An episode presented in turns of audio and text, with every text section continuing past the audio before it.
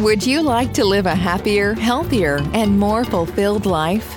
Cultures from all over our planet have been addressing that concern for thousands of years, and their answers can help you in your life today.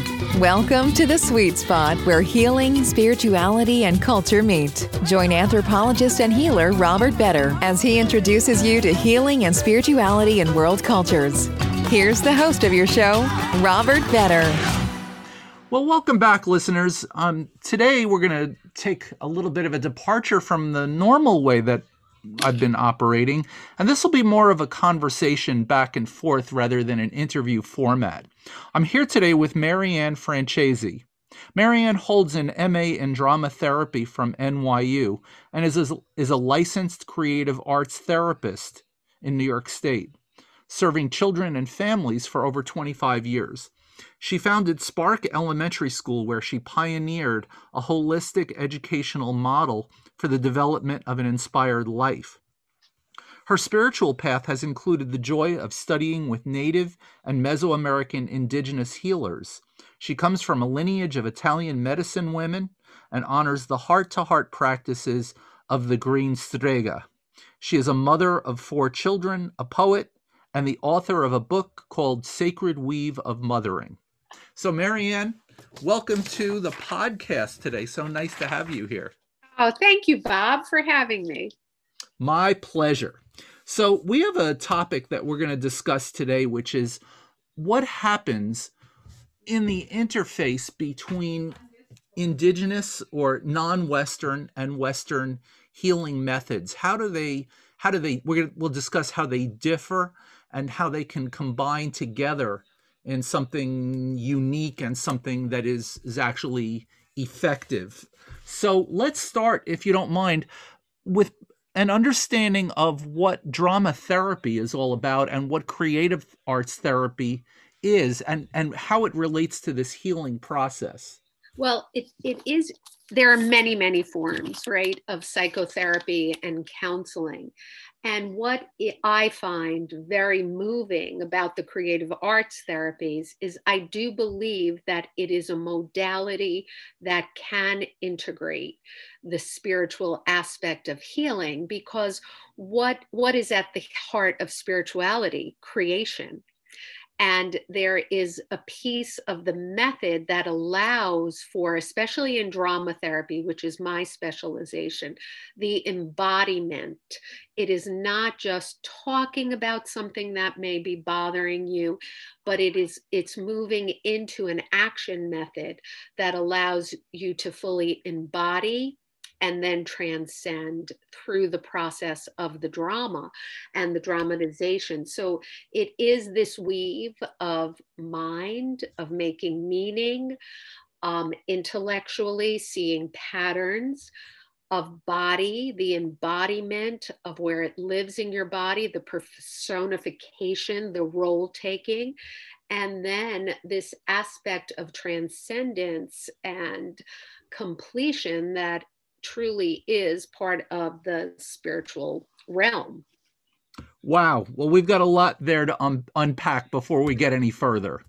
okay. So, so let's let's start with the goal and then I want to unpack the, those three aspects that you just described. So let's start let's start with the goal in mind. Say I come to you as a client. What is it that we're trying to do together? Well, it is, it's an exploration, right? And ultimately, it is to be able to expand your role repertoire, right? To be able to embrace all aspects of a role that you might be proud of, but also the shadow sides, the counter role. And so when you when we're beginning to integrate, to to take on, to hold without judgment, role, counter role, within that process, there is an integrating force at work, a guide.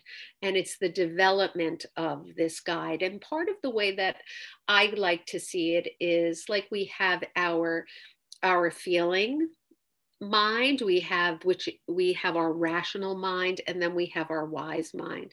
And from these three the interaction of these three places within us we begin to make sense embrace and um, understand the fullness of who we are and it's very much in line with Hero's journey, actually.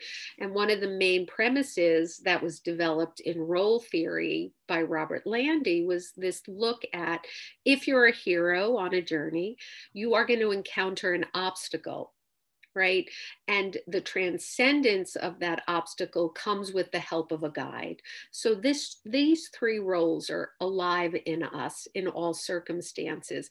And the obstacle is never rejected because the obstacle can ultimately lead you to your heart's destiny. And the information and the learning that comes from understanding and reversing roles and embodying the obstacle allows for this moving forward on this journey. So, if I want to, I'm just trying to. I, I want to get back to this this point of why why drama therapy. I mean, I, mm-hmm. I think that psychotherapy in general is widely known enough by our listeners for people to understand why they would undergo that but why drama therapy? Right. And and that is actually you know a very personal kind of question. For me, it comes closest to the uh, ritual of healing that is in all our lineages at some point. When I was at NYU, there was um, a woman in my cohort. She was from Africa. And from a young age, she was chosen to be a medicine woman. And as part of her initiation, she was going through the initiation. She felt that she wanted to bring this kind of healing forward to the mainstream. So she made the decision to come to NYU and learn drama therapy because she felt that it would give her legitimacy, but it was also closest to these roots of healing.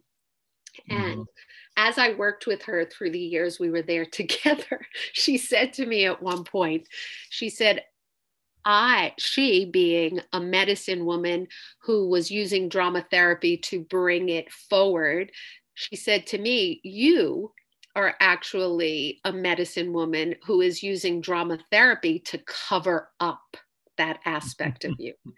That would like radically shifted something in me because she was right. It was like that bell went off of, I come from a lineage of healing women, folk healers. But that, I, what am I going to do with that?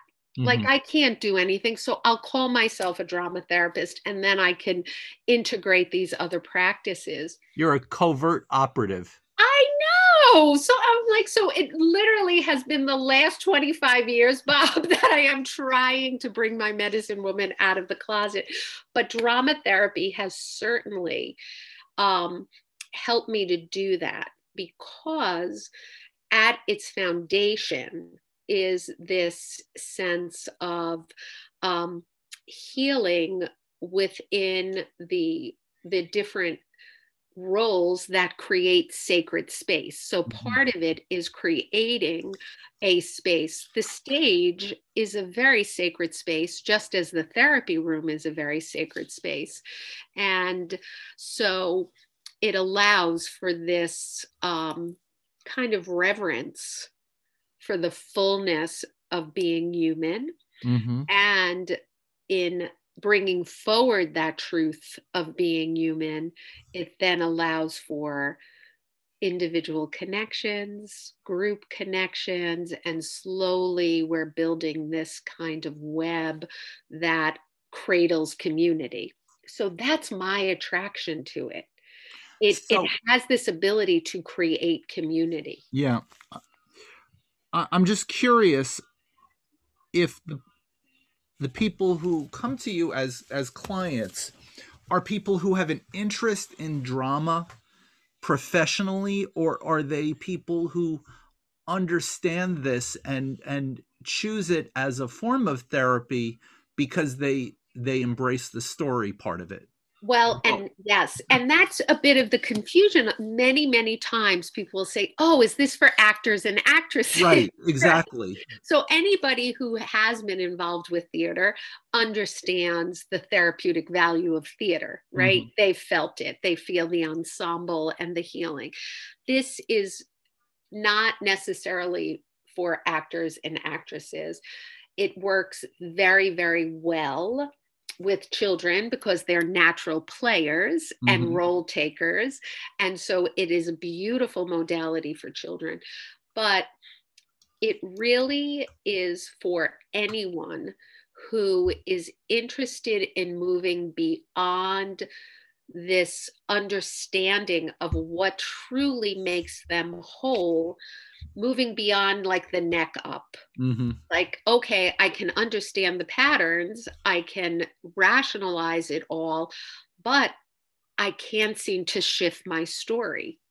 Right. And there is something about the embodiment and the retelling and the imagining of alternatives played out that then allows there to be shifts in actual behavior. And so it, it, it is something that depending on what someone is comfortable, not everyone who comes to my office do I have them enrolled? Sometimes it's just this theoretical way of approaching the narrative, of holding the story that um, is played out. But sometimes it is enacted and then it, it takes on a whole other level.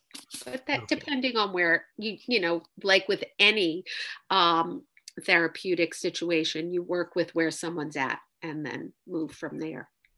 So let's just quickly unpack the three terms that you started out with. So the making of meaning that has to do with mind, the embodiment, which is finding this in the body, and transcendence. Mm-hmm. If you don't mind, let's yeah. start with that, and then we're gonna look at how how it fits into the healing process. Okay, so let's say someone is coming in with a struggle around food, right? So I am, you know, I can't help it. Every time I am sad, I just eat sugar. I go back to eating like I was a child.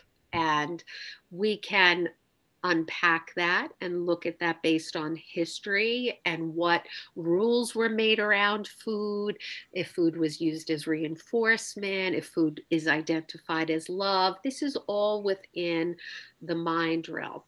But we can then say, okay, so let's say that there is this part of you that is your sugar demon that just wants to eat sugar, sugar, sugar, sugar.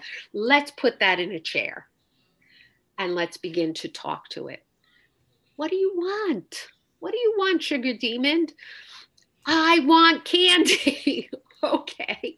What do you need? What do you need? Why do you want candy? What is the need? I, I, I need to feel happy. I need to feel cozy. I need to feel loved. Ah, you need to feel loved. So now what would happen if you actually were given love? If you could feel that happiness, how do you think that would make you feel? Oh, uh, good, I guess. All right. So let's feed you some of that. Let's let's give that to you. And these roles are being played back and forth. So you're you're embodying both the one who is trying to understand the sugar demon and the one who then reverses roles and becomes the sugar demon you're there is this dialogue going back and forth and then there can be once the sugar demon gets what they need wow does it begin to transform let's see what happens. What does it transform into? Can it become an ally? You are now an ally, and that can be played out. Now, that's kind of in this um, imaginative, very concrete realm. And then there is this integration of the ally. So, what has Sugar Demon turned into? It has turned into um, a, a garden fairy who's there with me and takes me into the garden every time I'm looking for my sweet treat.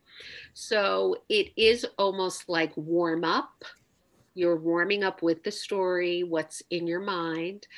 Enactment, you're acting it out, you're personifying, you're you're working through and then closure which is the integration of how do we bring this now forward into your life so everything has the initiation it's very much that kind of spiritual process you initiate you walk through this gate into the imaginal realm.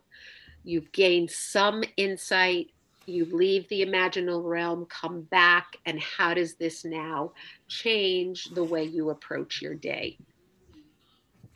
Beautiful. On the spot. So, do you think I've got a sugar demon? I do. Definitely have been working on. I didn't even know that. I do. I thought you had somebody else in mind. a personal sugar demon that has been very active during COVID. Well, let me let me compare this with something that I know, which is um, how we use some of these same principles in curanderismo. Mm. And you know, in the the work, the studies that I did the, in my apprenticeship with Elena Avila, uh, who wrote Woman Who Glows in the Dark, as you probably know, she yeah. used a lot of creative arts therapy in the way that she practiced curanderismo. Mm. So the parallels that I would draw are that number one, she used a lot of the ideas of art therapy in um, the construction of altars. So that would be a creative arts approach. Um, and she used very much a drama approach in the way that things um, were enacted, even yeah. to the point of using masks during transformation. Um, yeah. And as you say, this embodiment, this this sense that that um, the change is found in the body, and that's much easier to do when you're acting something out. And what we love to do as human beings, what we do naturally is we project. We mm-hmm. project our unconscious onto things. So to be able to create a mask, and that gives you more distance than just embodying, right? Mm-hmm. I am going to create this mask of my sugar demon, now gives me some distance, and I'm able to project onto it all these unconscious thoughts and feelings that I might not have had access to by just talking about it. Mm-hmm. It sort of takes a spontaneity arises and i think that's what she was really going with is that the creative process puts us in the flow yeah. It is a process that integrates things so we're not censoring ourselves so much. Yeah. And the other thing that it does is that it disengages the conscious mind mm-hmm. to let the other than conscious have its part. It's uh its healing part. Mm-hmm. You know, because particular what I find particularly with people who are too much in their head is that that very conscious process of wanting to understand stands in the way of transformation absolutely and you know there it also can create when you're just coming from the head a certain as if sense of self. So it's almost like you're in the therapy session talking and it can feel performative. I'm kind of saying the things that my therapist you know might want to hear or that i want to project and and it is difficult to really feel centered in yeah. the fullness and complexity of being human there's yeah. so many layers right i've heard you say bob it is like peeling away the onion like layer upon layer and the creative process allows that to happen in um, a more exciting way, I think. Well, definitely. And I what what also comes to me is that that if you were to ask me a question about some process, some aspect of my life mm-hmm. that is dysfunctional, I might answer with what I think I'm supposed to say. Yes, exactly. exactly. Whereas if I'm I'm acting, it's like it takes it out of me. Oh well, this isn't necessarily saying something bad about me. I'm playing mm-hmm. a part. Or I'm it's creating a piece of art. This is my artwork that I'm creating with my crayons or my pencils or my paints. So if you're lucky enough, spirit kind of takes over and yeah. you are just going with it and all that thought gets quieted and you can experience a moment of transcendence just in that. Oh, i don't have to think much. It could just be. Exactly so marianne i think this is a perfect time for us to end our first session because we're going to we'll be building on this in our next one that so marianne franchese let me thank you so much for being here for interview part one. Thank you, Bob. And thank you, everyone, for listening. This has been Healing and Spirituality in World Cultures with Robert Vetter. Thanks for listening. Please rate, subscribe, and share with everyone you know who might benefit from these messages. Until next time, remember be kind and loving to yourself and others. Together, we can heal ourselves and help build a better world.